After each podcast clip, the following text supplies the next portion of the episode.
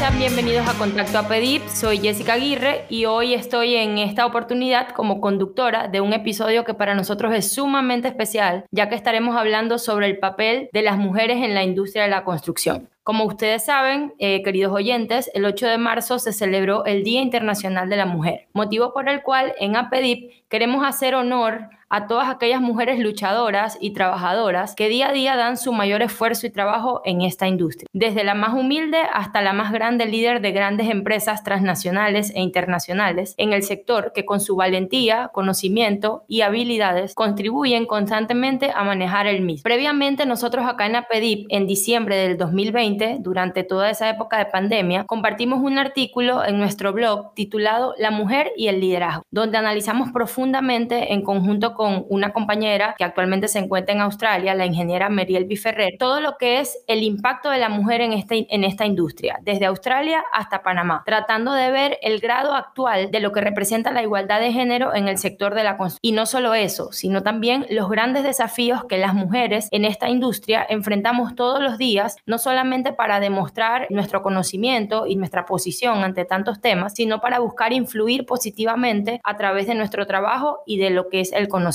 en esta ocasión me encuentro con tres mujeres profesionales, líderes en cada una de sus especialidades y particularmente me siento sumamente orgullosa de poder contar con ellas. Voy a comenzar eh, con la ingeniera Nilda Payares, que es panameña.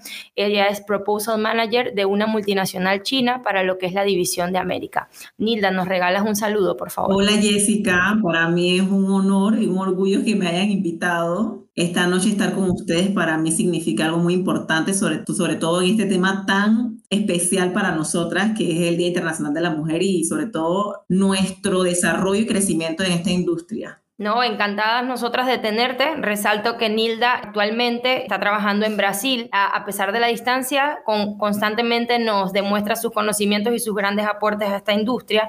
Nilda es de la provincia de Colón, acá en Panamá, y siempre desde que la conozco ha resaltado en todos sus proyectos, primero por su gran humildad y segundo porque es una mujer de carácter y que le encanta aportar conocimiento. Así que para mí es un placer contar contigo acá, como lo es contar con Rocío. Rocío también es ingeniera panameña Rocío Molina, y se desempeña como ingeniera residente para Ingeniería RM. Rocío, muchísimas gracias por tu tiempo. Bienvenida a Contacto a PEDIP. Hola, un gusto estar aquí con ustedes. La verdad me siento muy halagada que me hayan invitado a participar de este podcast. Definitivamente la, la mujer hoy en día tiene mucho para aportar a la industria, para mejorar y optimizar los procesos. Entonces, este, espero que podamos compartir más de eso hoy. No, bienvenida Rocío, gracias a ti por, regalarnos tu tiempo y por participar en este podcast que tiene un valor inmenso para nosotros porque estamos resaltando el gran papel de las mujeres en esta industria. Por último, eh, recibimos también a una invitada muy especial, la arquitecto Mónica Alterwain, directora senior de proyectos y directora comercial de la firma Mayor Arquitectos.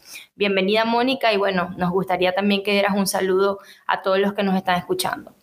Bueno, muchas gracias por la invitación. También me siento muy honrada de estar participando de, esta, de este primer podcast, mi primer podcast, así que también este, muy emocionada de incursionar con estas nuevas herramientas. Y bueno, de nuevo agradecida y espero dejar bien representado al gremio de arquitectas. Por supuesto que sí, seguramente así va a ser, Mónica. Muchísimas gracias por estar acá. Y bueno, me gustaría empezar este conversatorio, como lo hemos denominado en este episodio especial de Contacto a Pedit, con lo que con que nos comenten brevemente su historia dentro de la industria. No sé si comenzamos con Rocío y nos explicas ahí un poquito de todos esos detallitos que sabemos que has eh, otorgado a todos esos proyectos en los que has participado.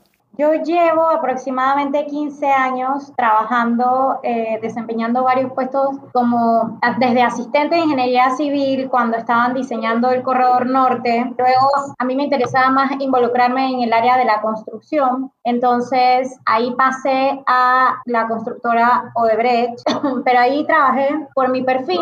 Me adoptaron en el departamento de mercado, empecé a participar en, en la confección de licitaciones y luego busqué el, el movimiento hacia lo que yo realmente quería, que era la construcción. Pasé a Cinta Costera, ya estaba en obra, sin embargo, seguía perteneciendo a departamentos de, de oficina, que era el departamento de ingeniería, el departamento de planeamiento. Luego, al fin, en el, en el saneamiento de la Bahía de Panamá pasé al departamento de producción. Ahí estuve eh, trabajando eh, debajo, bajo tierra, en el túnel. Ahí yo llevaba el control de la producción de las novelas, que eran las paredes del túnel, y el, y el control del avance para presentarle los informes al Ministerio de Salud. Ya después de eso, sentí que ya había llegado como a mi tope de lo que quería hacer ahí y pasé a la a, Ingeniería RM, que es donde estoy actualmente. Empecé a construir edificios residenciales, también en, el, en Alta Plaza Mall. Este, ahí estuve encargada de dos frentes y uno de, uno de ellos era la fachada principal y donde estaba la cúpula, que está en todo el centro del mall. Eh, fue una experiencia increíble la instalación de esa cúpula y bueno, me he mantenido construyendo eh, edificios residenciales que pues los edificios aquí en Panamá son edificios altos, todos representan un reto eh, por los espacios estrechos, la, comunidad alrededor, pero el día a día es sabroso. Se nota, se nota que disfrutas mucho lo que haces y bueno, esa es la idea, ¿no? Sobre todo para nosotras que constantemente tenemos que estar luchando con, con tanto dentro de esta industria, pero que eso nos ha dado tanto aprendizaje y de verdad que se valora. Eh, Mónica, me gustaría también que tú compartieras un poco de, de todos esos aportes que has generado en la industria. Ok, bueno, gracias. En mi caso también llevo un poquito más de 15 años este, en la industria como arquitecta graduada, si bien trabajé de estudiante también. Eh, desde, hice trabajo desde firmas de arquitectura bastante reconocidas a nivel internacional antes de llegar a Panamá, donde resido hace nueve años. Eh, y también trabajé en instituciones gubernamentales como el municipio de Montevideo, en la parte de permisos de construcción. Así que digamos que recorrí distintos roles, desde la parte administrativa, la parte de dibujante de técnica, diseñadora, también tuve, tuve la oportunidad de ser directora de obra, pero mi mayor expertise es en el área de gerencia de proyectos. Este, y entre los proyectos más importantes, eh, creo que hay que destacar el proyecto en el Canal de Panamá, que fue más o menos entre el año 2013-2015, que dirigí varios equipos, entre los cuales este, hacíamos aseguramiento de calidad y también hacíamos lo que era respuestas a temas de ingeniería que pudieran surgir y eh, sobre todo la parte que, que quería destacar es que eh, lideré un equipo que modelamos en BIM más de cuarenta y tantas edificaciones en cada uno de los sites. Bueno, y ahora que veo a Rocío y que eh, sé que viene de RM, acabamos de cerrar un contrato también para hacer la implementación BIM en ingeniería RM, así que creo que va a estar bueno compartir un poco después las experiencias que tengamos. Este, y bueno, lo que me gustaría destacar de mi trabajo como, como gerente de proyectos realmente en Mayol es toda el área este, desde la planificación de un proyecto hasta la ejecución este, y he participado de todo lo que ha sido la transformación de Mayol Arquitectos en los últimos cinco años. Bueno, y en Mayol Arquitectos, que es una de las firmas más grandes aquí de la región, mi trabajo ha sido desde estructurar todo lo que son los procesos de trabajo, procedimientos, las metodologías. Y hoy día lidero lo que es el equipo comercial, donde estructuramos los servicios que brindamos de diseño, de arquitectura, de interiores, de urbanismo, de paisajismo y de nuevos servicios que vamos estructurando y ofreciendo en el sector. Las escucho y, cada vez se resalta más la capacidad de resiliencia que las mujeres tenemos, ¿no? Si, si se fijan, y, Nilda todavía no ha hablado, eh, aquí empezamos desde asistentes de construcción, tuvimos modelación, construcción, mercado, y para usted contar, así que eso habla por sí solo. Y bueno, seguimos con Nilda para que nos siga comentando. Yo tengo un poquito más de 13 años de experiencia profesional, eh, parecida con Mónica, comencé a trabajar un poco antes de graduarme de la universidad, estudié en la Universidad Tecnológica de Panamá, junto con Rocío. Tuve el privilegio de compartir la universidad con Rocío, donde nos conocimos. Yo inicié mi carrera profesional en el año 2007 en el proyecto Autopista Más en Colón Fase 1. Yo trabajé en la multinacional brasileña Trabajé en, ese, en esa empresa casi nueve años, aproximadamente hasta finales de 2016 que estuve en esa empresa. Bueno, tuve el privilegio de conocer excelentes mujeres, entre esas Jessica. Bueno, Rocío ya nos conocíamos en la universidad, pero durante todos esos años que yo estuve eh, en esa multinacional, yo trabajé en diferentes proyectos, teniendo diferentes tipos de responsabilidades. Como ingeniera de construcción, trabajé en el proyecto Autopista Más en Colón Fase 1. Trabajé en el área de montaje de la Casa de Máquina Prudencia, eh, construí la Bocatoma eh, la Casa de Máquina también participé y Fundaciones Profundas para el Puente de Río Cochea. Ese proyecto fue sumamente interesante porque la Casa de Máquina donde nosotros estábamos construyendo pasaba una falla geológica y por eso es que se tuvo que hacer un trabajo enorme de sostenimiento del suelo y, y soporte para poder hacer la excavación para poder entonces hacer la construcción de la Casa Máquina. Eso era en otra ciudad, no, yo soy de Colón como Jessica lo comentó, yo estudié en la capital en Panamá, así que me, después me mudé a, Chiriquí, ¿no? Porque esa, proyecto era en Chiriquí. Eh, luego regresé a Colón, a la, al proyecto de la autopista más en Colón fase 2. Esa vez ya fui con otra responsabilidad que fue construcción de puentes. Luego pasé al proyecto de renovación urbana de Curundú, donde fui responsable por los acabos internos, externos de los apartamentos y todo lo que era la entrega de, los, de las unidades habitacionales para el cliente. Dentro de la misma empresa, después que, bueno, tuve, quedé embarazada, tuve que pasar al, al área más de oficina porque estaba como de alto riesgo, entonces pasé pues a, conocer esa parte de oficina que yo realmente pensé que no me iba a gustar porque yo me había dedicado solamente a obra y yo amaba mi sol. Pasé al mercado donde estaba Rocío y empecé a estudiar lo que era hacer licitaciones, eh, elaborar estudios, eh, preparar propuestas técnicas, comerciales. En ese año fue aproximadamente de 2013 hasta 2015, conseguimos hacer, yo participé más o menos de 5.4, 5.400 millones de dólares haciendo licitación. Luego pasé al proyecto de renovación urbana de Colón. Fui a obra nuevamente, pero ya con otra responsabilidad como responsable de, costos y presupuesto. Mi, mi, responsabilidad, como les digo, era hacer el acompañamiento de costo del proyecto y la implementación. Iniciamos la implementación del BIM y el acompañamiento 5D. Luego, por razones personales, yo me mudé a Brasil y e inmediatamente, unos días después, comencé a trabajar en una empresa brasileña. Esa empresa se dedica al montaje de sistemas electromecánicos y sistemas auxiliares. Como en Brasil existen varias industrias, ellos también hacían la parte de automatización de, de varias industrias, farmacéuticas, así que fue algo totalmente diferente de lo que yo ya había este, conocido, pero en, esa empresa yo llegué como gerente comercial y de ingeniería. Yo tenía a mi cargo el departamento de diseño, planeamiento, presupuesto, costo, subcontrato y propuesta. Una de las, de los, no sé, las cosas que más me gustó hacer ahí fue la reestructuración de la empresa.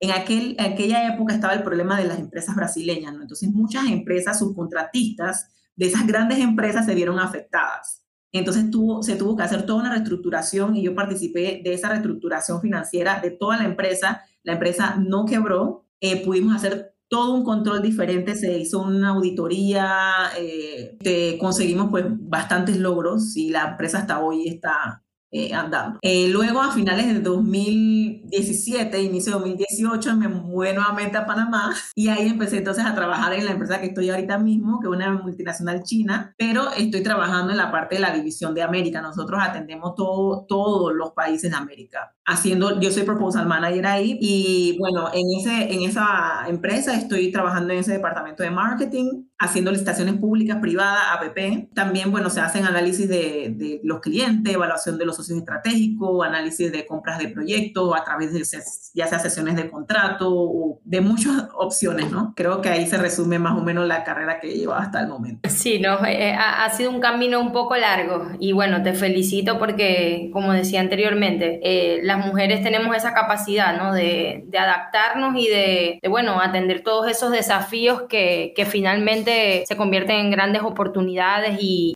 aprendizajes de vida, como yo lo veo. Siguiendo un poco con la programación que tenemos para esta sesión, me gustaría que me comentaran un poco cómo ha sido este camino como mujer profesional a lo largo de todos estos años. ¿Han sentido alguna de ustedes que el ser mujer les ha generado alguna dificultad en sus entornos laborales? Bueno, yo voy a ser sincera. Yo, Nilda, no he sentido eh, ni una dificultad. Yo he visto la dificultad en otras personas de aceptarme a mí pero yo no me siento incómoda y no dejo que nadie me haga sentir incómoda por estar ahí. Entonces yo, yo lo he tratado de llevar de la manera más natural posible. Yo misma no me excluyo por el hecho de ser mujer o peor todavía por ser negra. Yo no me excluyo por eso. Yo me, en el momento en que yo estoy envuelta en mi trabajo, yo estoy tan concentrada y enfocada en él que a mí se me olvida todo, que si soy mujer, que si soy negra, que si soy grande, si soy chiquita, eso para mí no es relevante. Yo estoy enfocada en dar resultados y en hacer mi trabajo. Genial. Mónica, ¿qué nos puedes comentar tú al respecto? Bueno, yo me siento muy identificada con Nilda, este, tanto en todo el relato anterior de la historia laboral, este, en mi caso la hice un poquito resumida, pero me sentí muy identificada, de hecho mi posición es un poco proposal manager también, este, así que me sentí muy identificada. Y si podía comentar un poquito para atrás, porque la verdad que este, ese camino que recorriste, Nilda, es impresionante. Este, también en mi vida he tenido cambios de país, estoy próxima a también volver a trasladarme, entonces este, realmente me sentí muy identificada. Y también me siento identificada con tu respuesta, porque en mi caso y en mi carrera profesional tampoco he sentido discriminación, eh, ni como mujer, ni como hebrea. Este, así que acá hay un poquito de diversidad entre estas mujeres. Este, solo que, bueno, si me remonto un poquito más, no tanto en la vida profesional, sino en la vida de estudiante, sí quería destacar que, eh, por lo menos en la universidad, casi todas las posiciones, digamos, de liderazgo eh, las ejercían este, hombres, ¿no?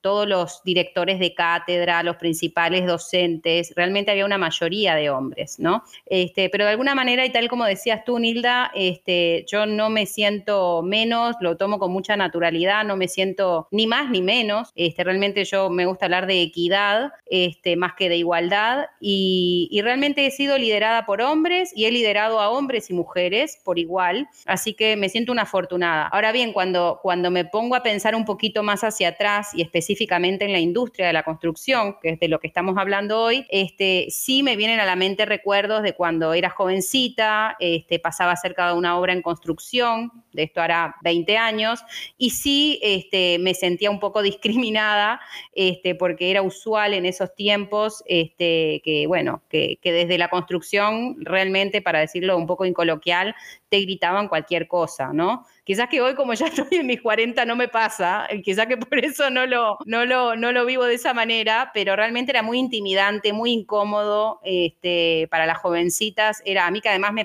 me gustaba pasar y mirar para dentro de la obra, porque siempre tuve esa curiosidad era realmente incómodo este, y realmente deseo que eso, que eso esté cambiando Creo que antes era algo aceptado, que en, la construcción llena de hombres pasaba una muchacha y le decían cualquier cosa, este, y creo que eso ya no está pasando, no de la misma manera. Este, sé que es un poco jocoso, este, pero por lo menos esa es la experiencia que yo tengo, ¿no? Este, y mis recuerdos de, de, jovencita. Pero bueno, la vida profesional, que es lo que importa, no es sentido discriminación. concuerdo contigo que, que, se ha atenuado un poco eso eh, en coloquial, ¿no? De que ibas a las obras y te gritaban cualquier cantidad de cosas. Creo que con el tiempo las mujeres hemos ganado respeto no solamente, digamos, en entornos de oficina cerrados, sino que ya cuando tú llegas a una obra, digamos, tu, tu postura, tu personalidad, te han permitido ganar ese espacio, ¿no? Y, las personas lo piensan. Hay algunos que sí lo, lo pueden seguir haciendo, pero ya no son la mayoría que era antes. No sé qué, qué piensas tú de eso, Rocío, qué has sentido tú. En obra, eh, yo nunca he tenido un tema de faltas de respeto, eh, piropos o cualquier otro tipo eh, eh, en, en esa índole, dificultad en el entorno laboral, como Mónica y como Nilda lo mencionaron, tampoco he sentido por mi parte. Sin embargo, yo sí he tenido algunas experiencias en las que un capataz tuvo que ser removido porque él se negaba a recibir órdenes directas mías también tuve un tema más que nada de superstición cuando estaba trabajando en el túnel, porque ellos, eh, Panamá no es un país tunelero y la costumbre de los países tuneleros es que no puede haber el, un útero dentro del núcleo de la madre tierra. Entonces, cada vez que yo entraba a eh, rescatar la información para realizar los reportes, y esto era diario, o sea, iniciábamos semanal y después se volvió diario, yo tenía que entrar, eh, me llamaban en la noche porque el topo no hablaba inglés y había que llamar a Alemania. Entonces era un tema de que yo estaba permanentemente dentro del túnel y muchos decían, sáquenme de aquí, yo no, si ella va a estar entrando, no me consta, pero fue lo que me dijeron en ese momento que varios se retiraron a sus países y trajeron, pidieron otros proyectos porque no, no se sentían eh, seguros porque yo estaba, o sea, era un tema de superstición, más que machismo, era un tema de superstición. Y esos son los aspectos que temitas inconvenientes, pero dificultad no, nunca me he sentido em, desplazada. Como comentó Nila, algo muy importante otros lo, lo se han manifestado de forma negativa, pero yo recibir ese negatividad, no, nunca. Pero depende mucho, la carrera que hemos estudiado, tanto arquitectura como, como ingeniería civil, es, eh, nosotras desarrollamos carácter y también nos manejamos con muchos compañeros hombres que nos permitieron como desarrollar ese, ese blindaje, por decirlo así, para poder desenvolvernos en, en, este ambiente. Y se vuelve irrelevante algunas cosas que podrían a otra, a otra, a otra mujer afectarles para desenvolverse en su trabajo. A nosotras no, pienso que no, a mí no me afectó, no me causó freno o dificultad o algún impedimento para poder cumplir con, lo, con, con mi trabajo. Súper interesante lo que comentan, ¿no? Porque muchas veces, así como la historia nos ha mostrado que hay cierta predisposición, digamos, de, de un género masculino hacia uno femenino, también a veces es mucho la predisposición a la inversa, ¿no? De la misma barrera que algunas mujeres podríamos ponernos eh, cuando vamos a un sitio que, que no hemos llegado y pensamos, mira, me van a rechazar. Y por eso resalto lo, lo que dijeron las tres de de, la actitud también y el saber que vamos a hacer un trabajo y vamos con esa convicción y con esa fuerza de que yo voy a, dar un servicio eh, de conocimiento, de profesionalismo, a cumplir con un reto, con un desafío que al final tiene un objetivo muy claro, que es aportar, que es aportar en beneficio del proyecto en el que estamos. Entonces, me, encanta lo que dicen, de verdad sumamente importante porque esa actitud es la que hoy nos ha permitido ganar terreno y romper tantos paradigmas que eh, no, podemos negar, ¿no? Eh, existe una realidad donde la industria de la construcción, en su mayoría, eh, esas cantidades han disminuido en los últimos tiempos, pero está conformada por, por más hombres que mujeres. Sin embargo, eh, como lo hemos visto eh, en la entrevista y en sus respuestas, a lo largo de los últimos años hemos visto un crecimiento exponencial, un auge en la presencia femenina desde las aulas universitarias hasta mujeres que deciden que quieren trabajar en un entorno de proyecto, que ya no quieren solamente estar en una oficina, sino que quieren ir a campo, quieren codearse con equipos en el sitio, como tal y eso, eso muestra que la mujer ha crecido innumerablemente al tomar esa decisión y ya no solamente vemos mujeres ingenieras, vemos mujeres carpinteros, vemos mujeres que se dedican a la albañilería, que se dedican a, desarrollar puestos de seguridad en, en obras eh, civiles, incluso a, dedicarse a la plomería o cosas eh, similares. Entonces, ¿cómo consideran ustedes que podemos ir cada vez más cerrando esas brechas o esas barreras impuestas que dicen, no, mira, tú no puedes ser carpintero porque eso es un trabajo de hombres o tú no puedes eh, ser ingeniero, digamos, en un túnel porque lo que dice la historia o lo que creamos nosotros o, o, lo que la gente piensa es que un útero, como lo dijo Rocío, no puede estar dentro de un túnel. ¿Cómo podemos nosotros ir cada vez más disminuyendo esas brechas y rompiendo esos paradigmas? Yo voy a dejar la respuesta del tema del túnel y del útero para Rocío, pero con, respecto a, bueno, mi, propia experiencia, eh, creo que, bueno, que, la manera de ir acortando esa brecha es no esperando a que cambien la, cambie lo externo, por eso digo, dejo de lado el tema de la superstición que no sé cómo se atacaría, pero no hay que esperar a, que cambie el, contexto, eh, las normas o las leyes, sino que hay que convertirnos nosotras y nosotros en en agentes de cambio, ¿no? Este, y por otro lado, creo que eh, la manera más radical de, ir cambiando esto es desde casa y desde la educación, a nuestros hijos, a nuestras niñas y a nuestros niños, o sea, enseñándoles desde chiquitos, en mi caso yo tengo dos niñas y un niño, pero que todos deben ayudar por igual a poner la mesa, sacar la mesa, atender la cama o lo que sea de las tareas. Por otro lado, enseñarles que no hay juegos solo de niños o solo de niñas, este, y que una niña puede ser lo que quiera hacer, quiere disfrazarse de astronauta, que sea astronauta y si quiere jugar, este, sin irme quizás que a ningún extremo, ¿no? Pero dejar que, que, o sea, no ser nosotras las que les coartemos los sueños ya desde tan chicas, ¿no? O chicos. Y por otro lado, a las que mujeres que son líderes o que tienen posiciones este, donde se contrata personal, creo que también hay que dejar de lado los sesgos laborales al momento de contratar. Eh, creo que en eso es donde podemos ir acortando la brecha, ¿no? Totalmente. Eh, Rocío, no sé qué, no, qué nos puedes comentar, tú que, que, tuviste ese encuentro cercano con la superstición. Bueno, en, en, ese momento yo me hice de oídos sordos, al final yo tenía un trabajo que desempeñar y día a día fueron, eh, fue disminuyendo la resistencia al punto que ellos mismos me llamaban y me decían, creo que es mejor para ti bajar a tal hora. Entonces, en los cambios de turno y tal, como era tan ajetreado y tan estrecho, era más fácil para mí entrar en el cambio de turno, tomar la, la información que necesitaba muy tranquila, sin ellos cerca, salía y entraba el siguiente turno. Entonces, coincido con Mónica que es un tema que tenemos que educar a las generaciones futuras. No es cargar, cargar un bloque, yo lo puedo hacer. Mover una, una, una barra de acero, yo lo puedo hacer. ¿Por qué dejarle ese trabajo solo a los hombres si hoy en día las mujeres también aportan a la economía del hogar? Entonces, no, no tener un estereotipo de que la mujer debe hacer ciertas actividades y el hombre otras. Definitivamente, y en las universidades hoy en día también,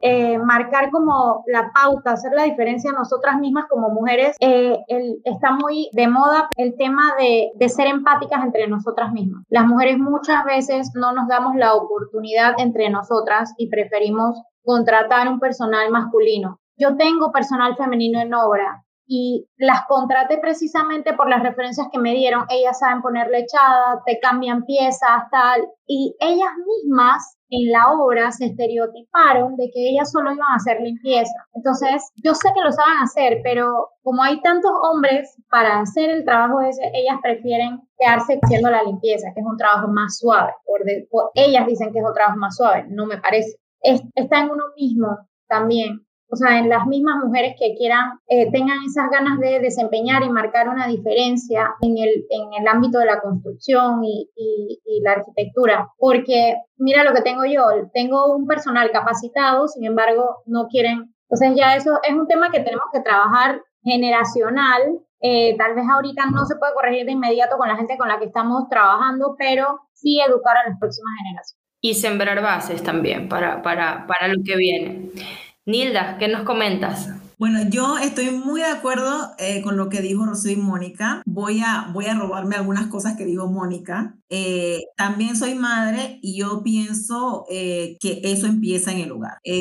soy hija de una mamá soltera, somos dos niñas y un varón, el varón es el más grande y nunca se nos educó para sentirnos diferentes, nunca. El hombre plancha, cocina y la mujer sabe cambiar una rueda del carro tranquilamente, o sea, no hay no existe esa diferencia. Yo te diría que para mí la definición de brecha es como un espacio fronterizo que la sociedad crea imaginariamente y que tiene el objetivo de que todo el mundo crea en eso, ¿verdad? Entonces, cada uno creerlo.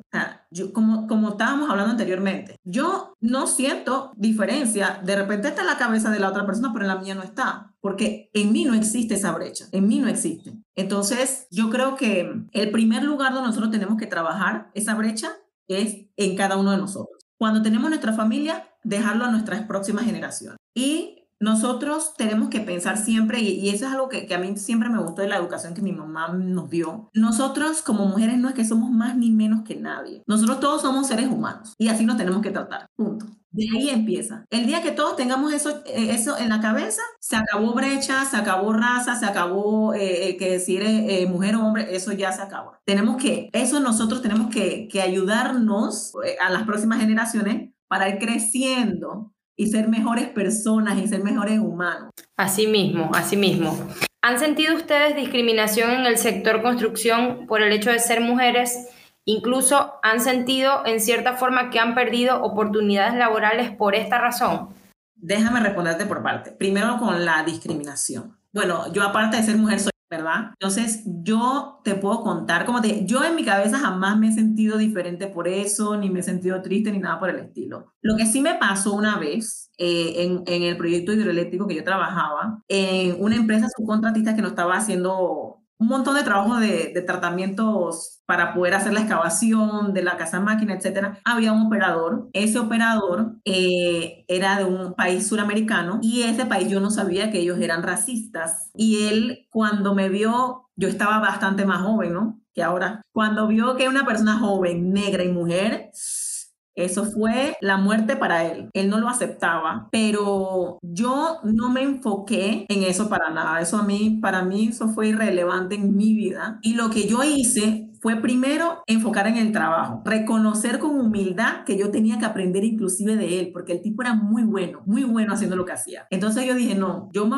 yo me lo voy a pegar a ese tipo aunque él no quiera y yo voy a aprender todo lo que yo tenga que aprender de él. Y bueno, tuvimos mucho tiempo trabajando juntos y yo liderando esa empresa, eh, ¿verdad? Y al final yo me concentré tanto en mi trabajo, yo trabajaba tanto, yo me dediqué profesionalmente a hacer lo que yo tenía que hacer, que él terminó regalando, haciéndome un regalo y queriéndome un montón. Después ya era, fuimos amigos y todo. Pero, ¿cómo eso se llegó a hacer? Yo no me enfoqué en sentirme mal por algo que él sentía, porque yo creo que cuando tú sientes una discriminación, el problema no está en la persona que lo recibe, sino en, quien la siente. En la persona siente discriminación hacia otra es porque no tiene un desarrollo interno suficiente como para entender y aceptar y amar la diferencia de los prójimos, ¿verdad? Para mí no fue difícil. Yo me levantaba todos los días feliz de ir a trabajar, contenta de que yo iba a conseguirlo y enfocada en eso. Y él al inicio estuvo así, pero con, con el paso del tiempo fuimos mejorando eso y eso no me pasó nada más con él. Eh, esa fue la que más me, o sea, más recuerdo y más, y, más fue relevante, por decirlo así, eh, en mi carrera profesional en obra. Pero también te puedo mencionar que yo tuve e, ese, esa predisposición de muchos encargados que tenían 30, 40 años de experiencia y que pensaban que yo no lo iba a conseguir. Y no, yo tomaba sol igual que ellos, pero eso, ese respeto, mi mamá misma me enseñó, tú no te lo consigues por tener un puesto ni una posición, tú te lo consigues con el ejemplo. Y la humildad con la que yo fui educada eh, eh, era, es para ponerla en práctica en todos los aspectos de mi vida. Entonces, reconocer que ellos saben mucho, reconocer que vas a aprender mucho de ellos y que tú tienes que aprovechar esa oportunidad para ambos crecer. Y me encontré con varios así, pero, pero al final siempre terminamos en excelentes relaciones, excelentes. O sea, que hasta el sol de hoy tenemos conversaciones. Y uno, ya yo tengo varios años que yo, me, yo salí del área de, de la obra, ¿no? A veces siento que, por ejemplo, si llego a una reunión ahora que estoy en esta parte más eh, corporativa, hay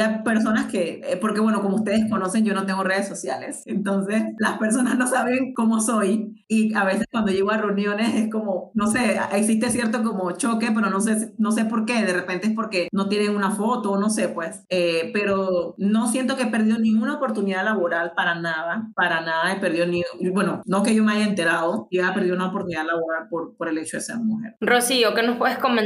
La verdad, yo no he sentido discriminación en el, en el ámbito laboral, con excepción del tema de lo del túnel, que para mí no fue una discriminación, sino que era un tema cultural, superstición, y yo, que yo sepa, nunca he, percibido que haya perdido una oportunidad laboral por, por ser mujer. Me atrevo a mencionar que incluso ha sido lo contrario. Algunas ocasiones que tuve entrevistas me decían que preferían un perfil de mujer por el tema del manejo con el, tipo de personas que iba a estar manejando con los clientes. A veces el trato del hombre era un poco más tough. Es a ese tipo, o sea, sí buscaban un perfil de mujer, pero en los trabajos que yo he entrado, que he tenido el, privilegio de, realizar, nunca he sentido que haya alguna diferencia si el puesto lo hubiese ocupado un hombre o una mujer. En mi caso tampoco he sentido discriminación, sin embargo, este, ni, ni, que haya perdido oportunidades laborales. Sin embargo, se han dado como situaciones en las cuales, bueno, por mi personalidad, yo mm, las expreso y trato como de, hacer algo al respecto. Por ejemplo, ahora durante pandemia, el tema de, poder regresar a medida que se iban abriendo este, los cercos y las, medidas para poder regresar a la oficina, este, por ejemplo, voy a contar como anécdota, porque al final terminó siendo una anécdota y le logré abrir un poco los ojos a nuestra persona de recursos humanos, que era un hombre, de hecho un hombre joven y, que de repente por eso no tenía la, la experiencia. Pero nosotros en la oficina todos los meses nos iban mandando una encuesta de cómo nos sentíamos, realmente muy buena encuesta y muy buen eh, trabajo del, área de recursos humanos, preguntando cómo nos sentíamos, si, si estábamos, este, si habíamos tenido algún contacto, etcétera, y sobre todo si estábamos con ganas de regresar, si, pues, si teníamos en casa alguna persona de riesgo, algún mayor, etcétera, pero nunca preguntaban si había niños en la casa. Entonces yo enseguida dije, hey, yo tengo tres niños en la casa con clases virtuales o niños chiquitos que se sienten abandonados si, si, si yo me vuelvo a trabajar. ¿Verdad? Entonces, bueno, esa es como la experiencia que les puedo decir. Y bueno, en algún otro caso seguramente, tal como decía Rocío, de pronto no me enteré, pero han habido, yendo un poquito para atrás en, la historia laboral, este, preguntas como, ¿tienes eh, posibilidad de viajar? Y yo imaginándome con niños y bueno, uno, yo en mi caso escojo este, no tener que viajar, ¿verdad? Porque prefiero estar en el día a día de, mi, de mis hijos, de la crianza, pero seguramente para una mujer en una posición que tiene que estar viajando, y lo digo por familiares y amistades cercanas que tengo de mujeres, que tienen que trasladarse, y eso es un impedimento para la mujer que es mamá. y de igual manera, todo el tema en torno a los embarazos y a la maternidad, creo que todavía necesita mucho trabajo en la sociedad. yo siempre que empezaba un trabajo nuevo, decir que ahora llevo nueve años en el mismo, pero cada vez que empezaba un trabajo decía, ay, ¿qué pasa si me embarazo? ¿No? Como que voy a poder seguir creciendo profesionalmente o escalando. Realmente eso no creo que esté como, como del todo bien contemplado, este, así que creo que ahí es donde hay que seguir trabajando. ¿Cuál consideran ustedes que son esas cualidades que podríamos aportar como mujeres o que estamos aportando actualmente a la industria de la construcción? Bueno, yo pienso que las mujeres tenemos muchas cualidades que al estar participando en nuestra industria aportamos de diferentes maneras en los sectores que nos desarrollamos, porque entendamos la industria de la construcción como varios sectores. Tú tienes la gente que trabaja en obra, dentro de la gente que trabaja en obra tienes las ingenieras que van a obra, tienes las albañiles, tienes las carpinteras, tienes las de seguridad industrial, tienes la, el, el médico que puede ser mujer también, o sea, es muchas cosas, pero la, lo que a nosotros nos caracteriza, las mujeres, es que nosotras somos detallistas. Así como Rocío mencionó que a ella la estaban buscando por, por ser más porque necesitaban una, una mejor relación con el cliente y que a veces el hombre era un poco más agresivo en eso y necesitaban como bajarle el tono a esa relación. Yo siento que nosotros las mujeres somos más organizadas. Es algo natural, ojo, esto es algo natural. Como dijo Mónica, o sea, ella tiene tres niños, todos con clases virtuales, o sea, eso necesita una planificación, te lo digo yo también, que también soy madre y tengo clases virtuales y tengo trabajo y tengo cocina y tengo y tengo y tengo y tengo. Entonces, tenemos una capacidad de organizar las cosas impresionante y eso le ayuda al equipo. No, no ayuda al hombre, me explico, sino que ayuda al equipo a estar mejor desarrollado en cualquier departamento en, el sector de construcción, sea en oficinas, sea en obras, sea en cualquier lugar. Tenemos una capacidad de planificarnos. Somos bastante estrictas en seguir la planificación porque tenemos tantas cosas que hacer que tenemos que seguir esa planificación. Entonces, somos bastante apretadas con eso, tenemos una gestión de conflictos de alto nivel, sabemos gestionar conflictos. Sin perder la calma, no a pesar de que dicen que las mujeres somos emotivas, quiero decir que no. La experiencia que tengo yo en, mi carrera profesional es que nosotras no somos tan emotivas, nosotras no tomamos rabia, no somos impulsivas, no, somos sumamente calculadoras, todo lo pensamos. No damos un paso sin consultarlo aquí primero. Eh, somos sumamente disciplinadas, tenemos mucha dedicación y somos detallistas y nos gusta motivar. De repente porque entendemos que el, que el ser humano tiene muchas facetas en la vida. Entonces, te digo yo, eh, yo tenía un equipo y yo siempre buscaba que todos los meses hiciéramos cumpleaños. Y, los, y mis compañeros hombres, no, pero ¿por qué voy a hacer cumpleaños? No, pero es que tú tienes que celebrarle el cumpleaños a tus compañeros de trabajo. No importa quién sea. Entonces empezamos a hacer esa tradición y eso fue una tradición que yo llevé durante todo mi tiempo en obra y que me parece que es excelente porque nosotras pensamos en, en la persona como el ser humano. O sea, no, vamos a, oye, hoy, hoy Rocío cumpleaños, hoy Carlos cumpleaños. Entonces vamos a, darle un detallito, vamos a salir a cenar o vamos a salir a almorzar. Nosotros las mujeres tenemos eso de naturaleza, ya nacimos con eso. Entonces creo que esos son aportes que nosotros damos a los equipos de trabajo en diferentes escalones corporativos de nuestra industria. Coincido en gran parte de lo que dices, tenemos muchas capacidades y muchas habilidades de que nos distinguen de los hombres, este, en el hecho de ser detallistas, en el hecho de ser empáticas, creo que eh, en el hecho de, sabernos planificar y, tener esa capacidad de hacer muchas cosas en paralelo o en simultáneo, desde estar cocinando la cena, teniendo este, una conversación de estas, o, o bueno, en este momento como no me ven, no ven qué más estoy haciendo, ¿no?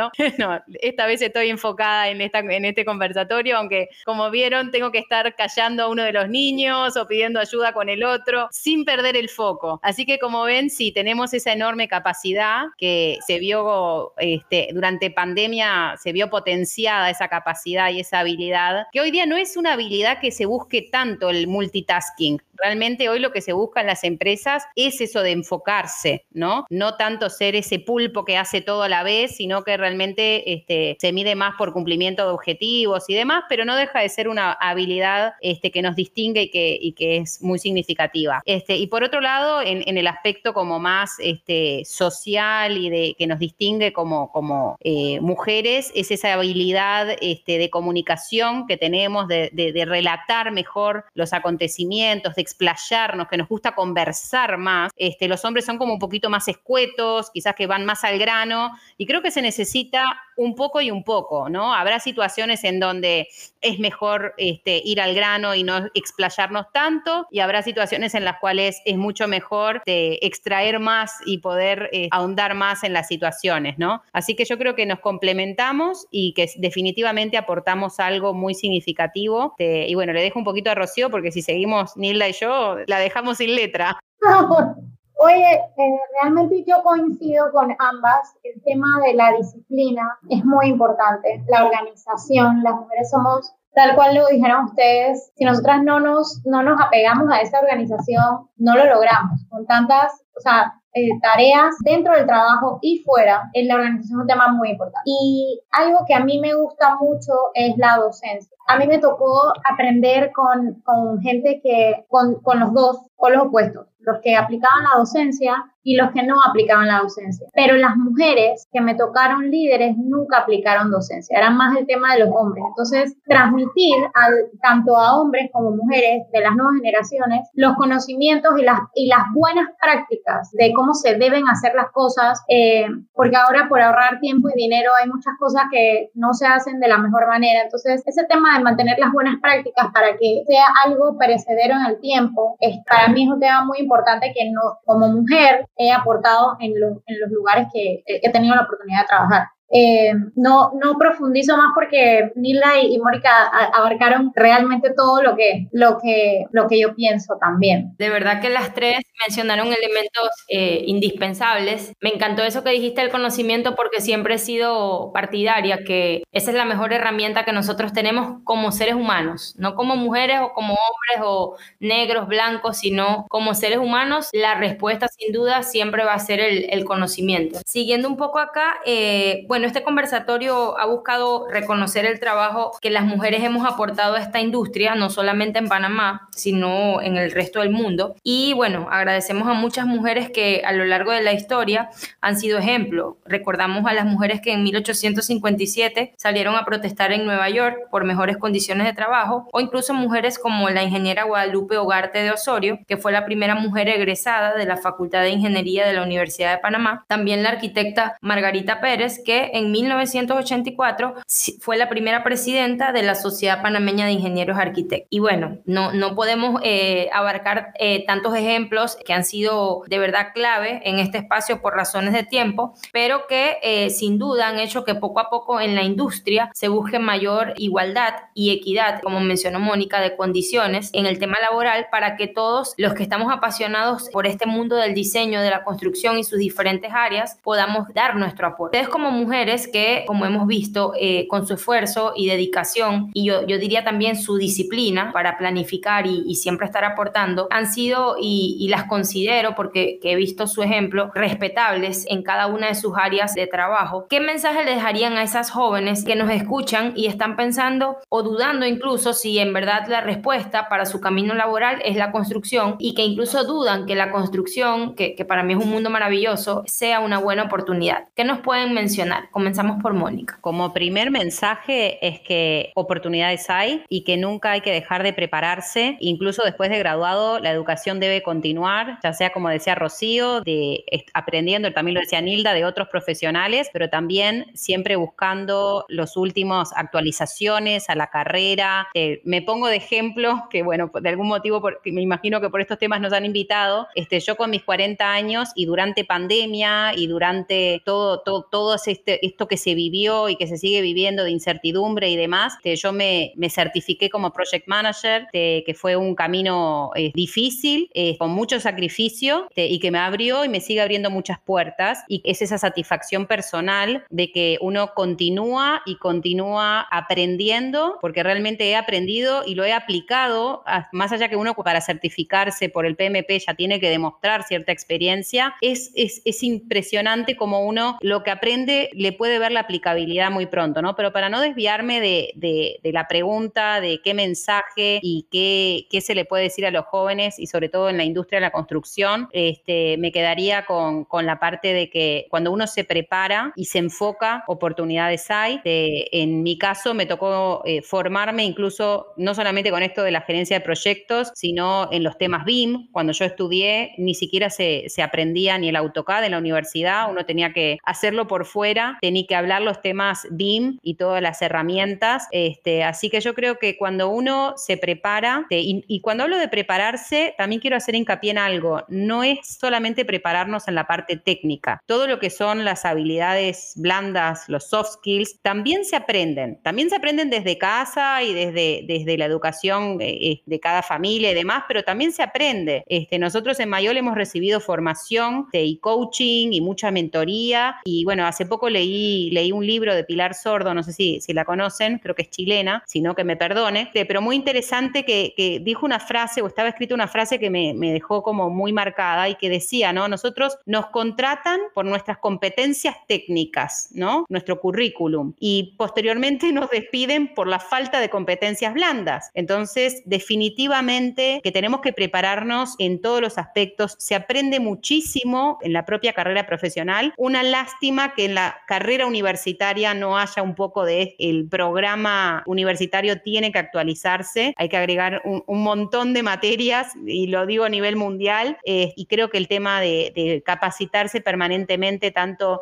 en, ser una mejor persona uno, porque uno no va, no va a trabajar solo. Este, esas habilidades de tener la empatía, de saber comunicarnos, de saber gestionar conflictos, de trabajar en equipo. Habrá carreras como la de arquitectura que definitivamente nosotros sí trabajamos en equipo, siempre en parejas, a veces en equipos más grandes durante la carrera, pero luego nos encontramos con otros profesionales que hoy día en el ámbito de la construcción hay muchas más profesiones que de repente no tenían ese expertise de trabajo en equipo o esa cualidad y entonces nos toca también aprender a, trabajar, como decían antes, con el tema de la discriminación, ¿no? De repente yo no discrimino, pero el otro me discrimina y yo tengo que aprender a lidiar con esa situación. Entonces creo que, bueno, que el consejo sería que nunca dejen de, estudiar ni de, ni de aspirar a ninguna posición porque si uno es, tenaz y disciplinado, va, va, a llegar. Uno tiene que creérsela y va a llegar. Así es. Rocío, ¿qué nos comentas? Mira, yo pienso que hay, sí hay mucha oportunidad en la industria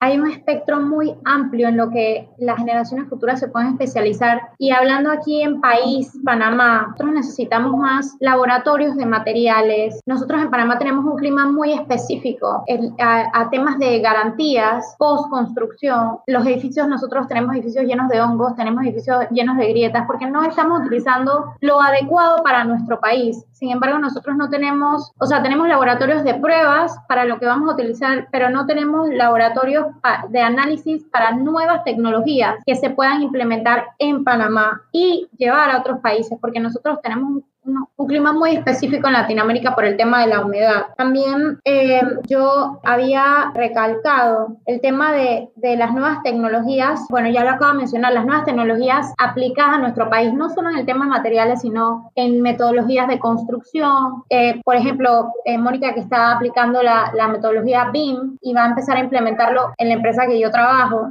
y es muy importante que el enfoque hacia la construcción, nosotros somos un país pequeño, eventualmente debemos dejar de construir, pero nunca podemos dejar de mejorar y optimizar los procesos. Entonces, hay mucho, mucho para abarcar hacia esa área y al tema de la construcción sostenible. Nilda, ¿qué nos complementas? Bueno, tu pregunta fue un mensaje eh, para la juventud o las personas, las mujeres que quieren emprender o, empezar en esta, en esta carrera, ¿verdad? Yo amo esta carrera de pasión. Siempre digo que yo no me equivoqué en escoger esta carrera. En todas las, áreas que yo he, me he desempeñado de mi carrera, yo la he disfrutado y la he amado así, con todo mi alma. Yo pienso que mm, mi mensaje para las jóvenes que, quieran emprender en esta carrera, primero que no tengan un estigma propio de, de esto, que no permitan que nadie determine lo que le apasiona. Lo que nosotros nos apasiona lo determinamos nosotros, cada uno de nosotros. No solamente a las mujeres, también como a los hombres, ¿verdad? Si uno tiene una pasión por algo, uno va a encontrar esa oportunidad o uno se la crea, pero nadie lo detiene. Yo pienso que el único obstáculo entre querer y alcanzar una meta es la firme decisión de emprender eso. Es el único obstáculo que uno tiene. Si yo decido, lo hago. Si yo tengo dudas y tengo miedo, no lo haré. Yo pienso que nosotros somos capaces de conseguir lo que nosotros nos propongamos. Yo puedo creer en Dios, con, para mí con la ayuda de Dios y con la dedicación que cada uno le ponga a lo que está emprendiendo, a, la meta que quiera alcanzar, pues la va a conseguir. Entonces, yo recuerdo, y voy a hacer esa anécdota, que cuando yo iba a empezar a estudiar ingeniería, unos amigos míos me dijeron que yo no iba a poder conseguirlo, que yo estaba loca, porque yo me iba a meter a eso, que eso era sol y yo no me, yo, ellos no me veían a mí en eso. Y yo, primero que hice de oídos sordos, porque yo dije, yo estoy segura de lo que yo quiero. Yo estoy segura que lo voy a hacer. Y yo lo hice en el tiempo que estaba previsto. Lo hice en cinco años y en seis meses después yo estaba sustentando mi trabajo de graduación. Después me di cuenta que las personas no te dan, no te dicen que tú lo puedes hacer o no por lo que ellos ven en ti, sino por lo que ven en ellos mismos. Entonces, si ellos no se sienten capaces de hacerlo, te quieren hacer creer a ti que tú no lo eres. Entonces, por eso digo, eso está aquí. Al final, si yo lo creo, yo lo puedo. No importa y dificultades van a haber, sí, muchas. No va a ser fácil, no va a ser fácil, pero esta industria es linda. Nosotros no transformamos una infraestructura, nosotros cambiamos vidas. Nosotros transformamos la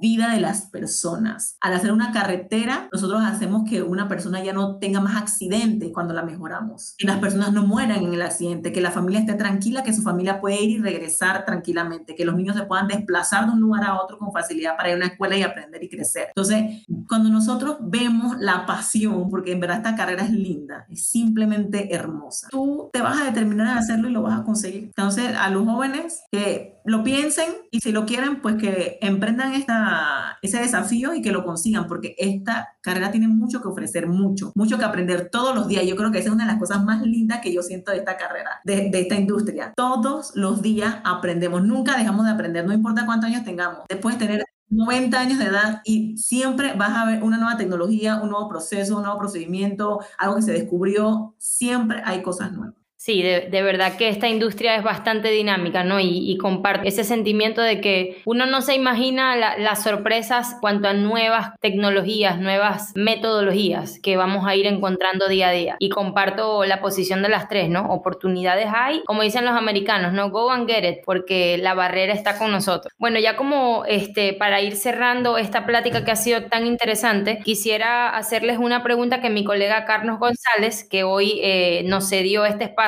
eh, a nosotras las mujeres en celebración del, del mes eh, y del Día Internacional de la Mujer, eh, acostumbra hacer a todos los invitados de contacto a pedir. Esto es para poder de cierta forma encontrar un rumbo hacia dónde vamos en la industria, ¿no? ¿Cuál es la visión que tienen ustedes para la industria de la construcción en los próximos años? Además, me gustaría que mencionaran un área de oportunidad en particular y que, en la opinión de cada una va a ser el, el futuro cercano. Entonces, le cedo la palabra a Mónica para que no, nos dé su opinión. En mi opinión, creo que las metodologías ágiles sería la gran área de oportunidad, que es lo que ha llegado para quedarse, tanto en lo que es firmas de diseño como en la construcción misma. No es algo trendy, no es algo que, empezamos a escuchar y que luego pasará de moda y vendrá otra metodología. Probablemente venga otra metodología, pero definitivamente que va a ser algo ágil, este, porque bueno, todos sabemos y siempre leemos y escuchamos que la industria nuestra es la menos industrializada de todas, donde los cambios y la innovación tienen como más resistencia y toman más tiempo. Entonces, bueno, lo bueno de la pandemia, digamos, es que vino a acelerar todos los procesos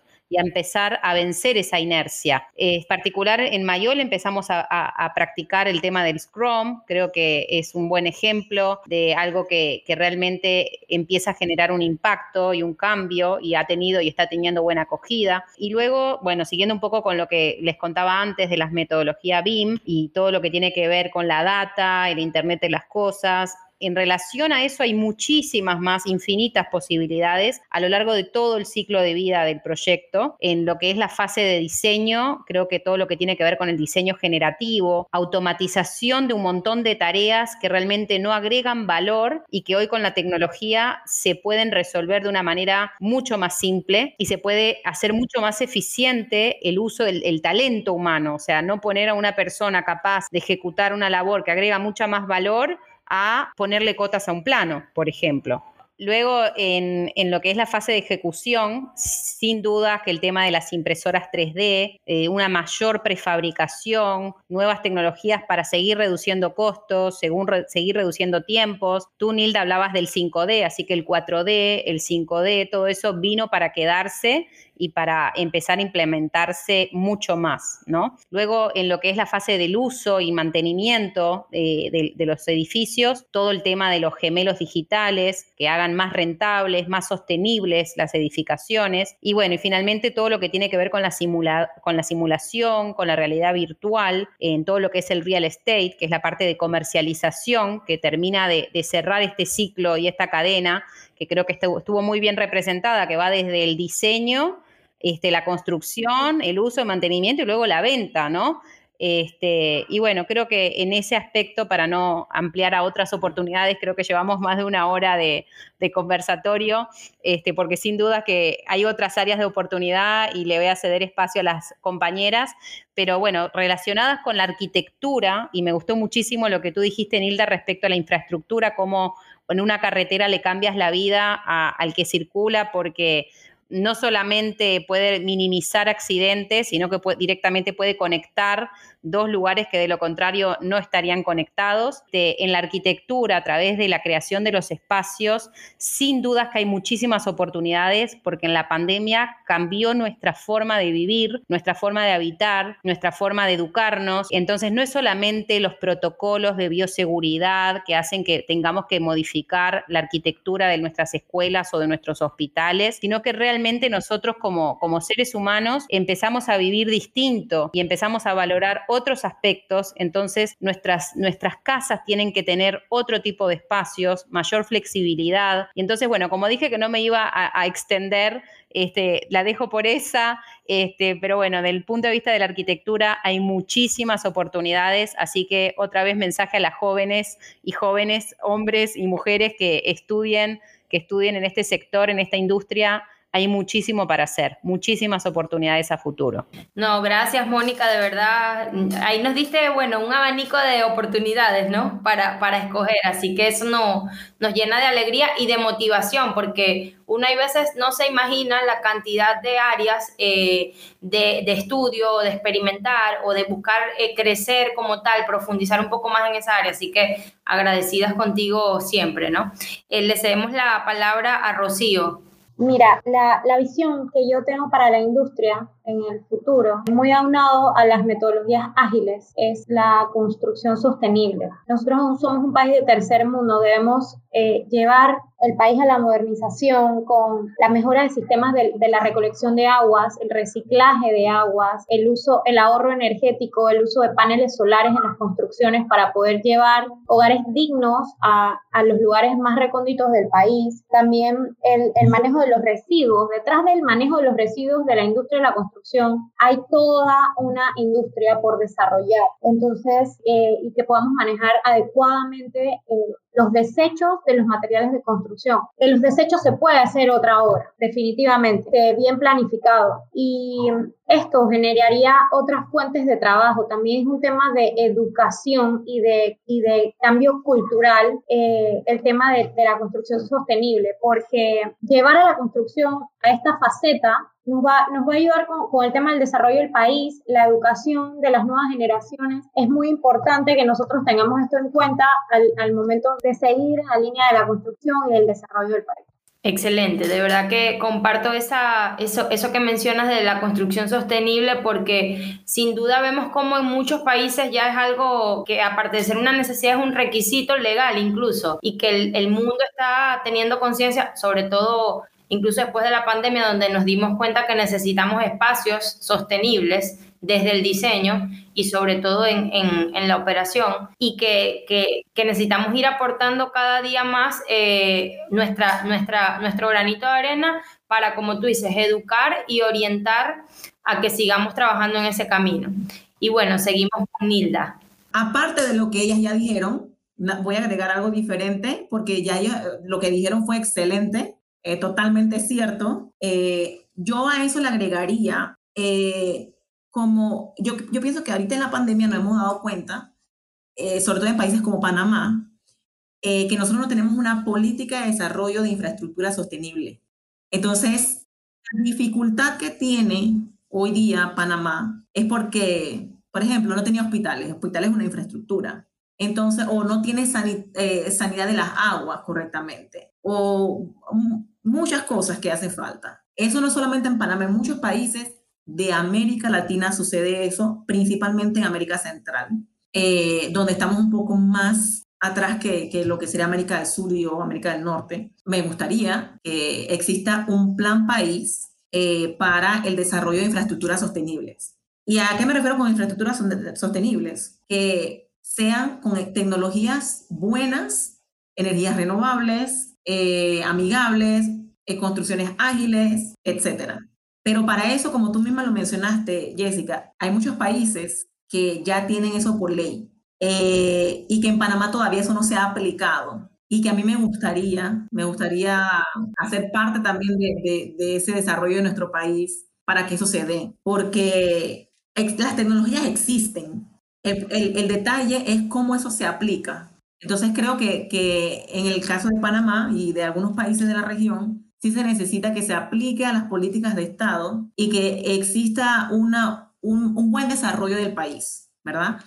Eh, me gustaría que, que, nosotros no veamos una construcción no planificada. Eso, eso es terrible, porque no existe un plan futuro. Entonces queremos hacer un edificio que más tarde no va a tener una calle ni agua potable. O sea, eso no hace Lo que estamos es dañando nuestros países y no, nosotros queremos generar eh, una perpetuidad en, nuestro, en nuestros países, eh, una vida tranquila, una vida sostenible eh, y que el día de mañana no es que hagamos una cosa que después ya no funcione. Yo te diría que a mí me gustaría ver también una mejor capacitación de las universidades para con los estudiantes. Nosotros, como dijo Mónica, nosotros tenemos, y sobre todo en, en países de, de América, de Central y, un poquito de América del Sur, tendemos a, tener un modelo tan igual de hace 50 años atrás.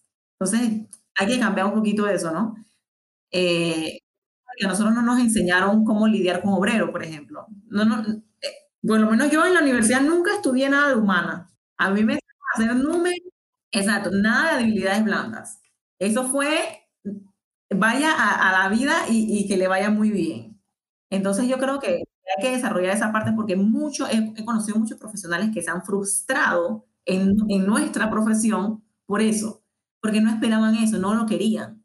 Entonces, em, de repente intentaron por un camino equivocado y piensan que la carrera es mala y no es eso, sino que no era el lugar donde, que te, a ti te iba a buscar o que tú tenías más habilidad. Así que sí me gustaría ver eso, que se rompan más barreras, que em, nos abramos un poquito más con las nuevas tecnologías, eh, los nuevos conocimientos. En Panamá creo que existe a veces un poquito de miedo cuando tenemos profesionales extranjeros, cuando no debemos sentirlo así. Yo he trabajado toda mi vida con profesionales extranjeros y les agradezco un montón porque he aprendido mucho de cada uno de ellos en diferentes eh, niveles profesionales. Hoy, por ejemplo, mi, mi jefe actual es brasileño. He tenido liderado o, he sido liderada por extranjeros y para mí ha sido excelente. Eso no me ha causado ningún problema, todo lo contrario, ha sido una ventaja y un crecimiento. Y yo me gustaría ver que en Panamá eso, esa barrera se, se, se rompiera un poco y que aprovechemos más, lo veamos más como una oportunidad que como un problema. De verdad que, que comparto y me gustaría aportar el tema de la educación. Yo creo que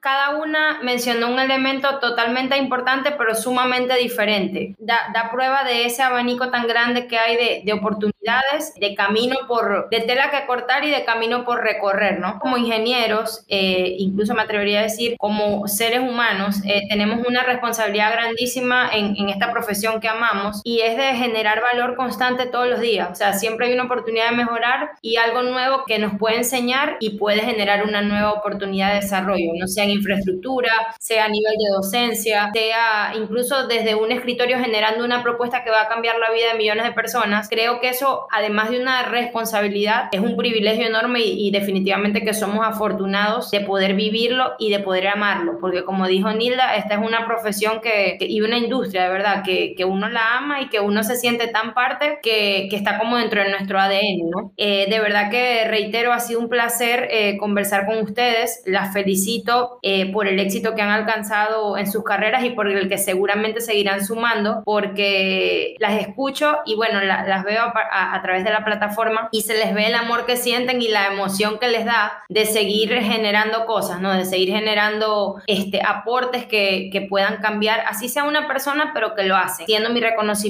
a todas las mujeres que trabajan en sus equipos, que son parte de su día a día y a todas las mujeres que está en esta profesión diariamente luchando, ¿no? A pesar de todas las barreras sociales y culturales que lastimosamente por ahí todavía siguen y, que incluso se han impuesto, eh, pero seguimos trabajando, ¿no? Trabajando por derribarlas y por lograr una verdadera equidad de género, donde al final no estemos compitiendo, sino que prevalezca la habilidad individual de cada uno de los que estamos eh, en los equipos, tanto hombres como mujeres, que al final tenemos un objetivo común, que es eh, lograr cumplir con los objetivos y llevar a éxito eh, todos esos proyectos donde participamos. Finalmente, bueno, reitero mi agradecimiento con ustedes y con el tiempo que, que nos han regalado en este episodio y les cedo un espacio para que se despidan y por favor nos compartan sus redes sociales o correo electrónico para que, bueno, todos los que nos escuchan puedan, en, en caso de, de necesitar alguna asesoría o compartir algún conocimiento, alguna idea, hacerlo con cada una de ustedes.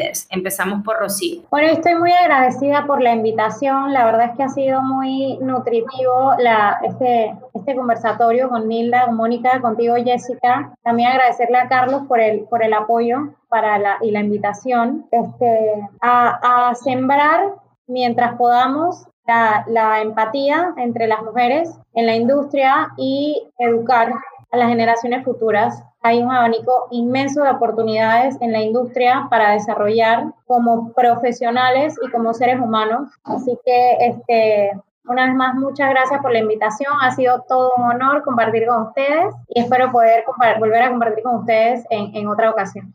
Gracias, Rocío. Se seguramente estaremos por ahí eh, compartiendo de nuevo, sea en esta plataforma o en muchas otras sorpresas que tenemos preparadas en APEDIP para ustedes. Eh, bueno, Nilda, ¿cómo, ¿cómo te despides de este espacio? Bueno, mi LinkedIn es Nilda Payares y mi correo electrónico es nilda underline payares con doble L, S de sapo al final, arroba yahoo.com. Quiero agradecer por la invitación a Carlos, a ti Jessica, por escogernos a nosotras tres. Hay tantas mujeres que han conseguido muchas cosas también en esta industria y la verdad que ha sido un honor poder compartir ese tiempo con Mónica, con Rocío, contigo Jessica, que las admiro un montón. He tenido el privilegio de trabajar contigo Jessica y Rocío. Ojalá me, me toque trabajar algún día con Mónica.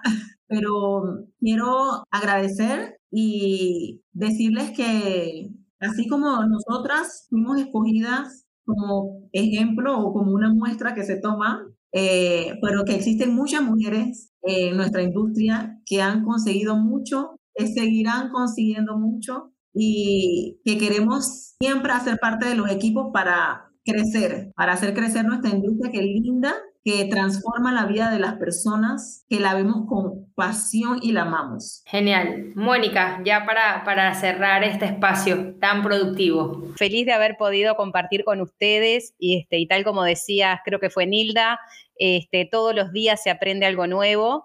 Eh, así que muy agradecida por cada una de, de las palabras de ustedes. Este, para ubicarme a mí, yo soy Mónica Alterwine, me pueden encontrar en, en LinkedIn o en el correo monialt.gmail.com. Así que bueno, encantada de haber participado con ustedes. Creo que ahí sí ya empiezan a escuchar un poco los griteríos. y bueno, feliz si le dejo alguna semilla en, alguien más. Ahora sí se escuchan los gritos. Este, feliz si pude dejar una semilla eh, en alguna mujer, en alguna joven que nos está escuchando, eh, que se puede con todo, que nosotras las mujeres somos poderosas este, y podemos con todo y, se puede balancear, que de esto no hablamos durante, durante el conversatorio, de lo, el balance entre el trabajo y la familia, este, y creo que voy a cerrar con este mensaje, este, se puede, se puede y se debe. No hay que ser ni workaholics ni sentirnos malas madres porque estamos en el trabajo. Este, así que cierro con ese mensaje de que somos poderosas, somos súper ágiles y somos este, seres muy inteligentes. No, gracias, muchas gracias. Y bueno, por acá también me despido. Esto ha sido Contacto a Pedir. Recordarles que pueden seguirnos en redes sociales como a Pedir Construcción en Instagram y Facebook y Contacto a Pedir en Spotify, Apple Podcast, Google Podcast y mi nombre es Jessica Aguirre y seguimos en contacto.